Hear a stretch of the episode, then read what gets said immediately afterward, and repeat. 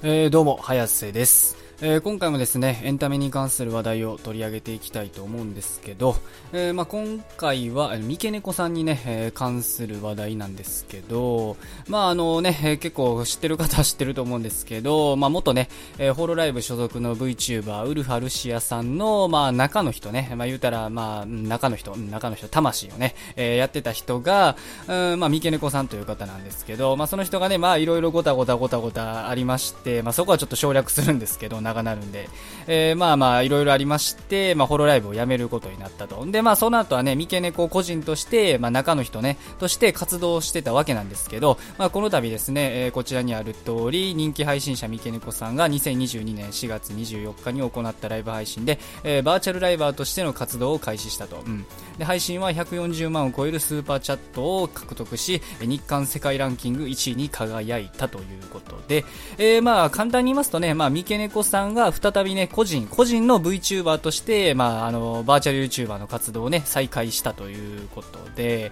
うん、まあ、だからこれが結構そこそこね、話題になってたということで、まあ、見た目がね、えー、まあ、こんな感じの、うん、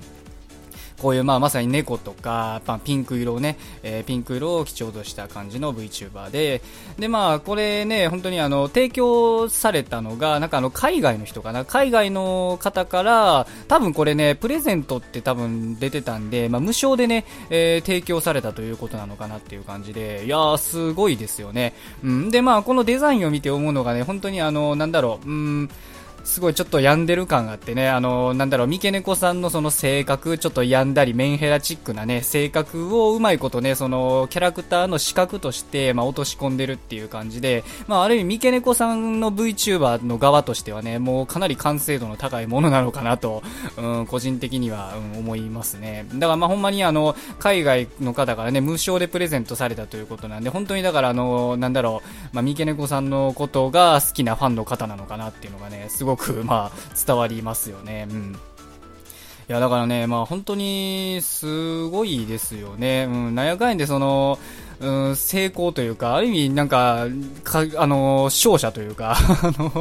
の、うん、まあ別に僕個人はね、三毛猫さん自体はね、まあそんなに好きか嫌いかで言ったらね、ちょっとなんやろう、まあいろいろ問題のある人なんやなっていう感じで、まあ別に好きってわけではないんですけど、まあただね、こういう、なんだろうね、うん、事例として面白いなっていう一つのね、一つの事例として三毛猫さんをね、こう観察していくっていうのはね、まあすごく面白いのかなって思いますよね。うん。で、スーパーチャットもね、今140万を超えてね、日韓の世界ランキング1位に輝いたと、本当にあの、だから、まあウルファルシアをやってた頃の、まあ時代のね、勢いというか、うん、まああの、ルシアとしてかつ、ウルファルシアとして活動した頃もね、やっぱりそのスーパーチャットの額っていうのが、まあホロライブのね、ホロメンの中でも、まあトップクラスやったということやったんで、まあ本当ににね、根強いファンァンがね、いるんだなっていう感じで。で、まあそれがね、もう根強いファンを持ったまま個人としてね、やっぱ活動できてるっていう段階で、まあまあなんかね、本当に、うん、試合に勝って勝負に勝った、勝つみたいなね、なんかちょっと、まあ、使い方合ってるかわかんないですけど、まあそういう、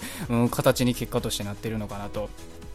で、まあ、あの、その、なんだろう、この三毛猫さんをね、取り巻く環境としても、純粋にね、三毛猫さんのことが好きで、もう熱狂的にファンがいるのと、また別枠でね、まあ、僕みたいに、その、一つのね、なんだろう、事例として観測していくのが面白いっていうね、うん、層もやっぱいると思うんで、まあ、僕は別にその、三毛猫さんの配信自体はそんな見てないんで、あれなんですけど、ただまあ、その観察という名目でね、もう三毛猫さんの配信も見たりとかする人も多分おると思うんで、うん、だからそういう意味ではね、本当にあの、うん、しばらくはね、話題が尽きない人になるのかかなと。まあ、実際その、なんだろう、別のね、ゲーム、原神をやるとか、あとはなんか、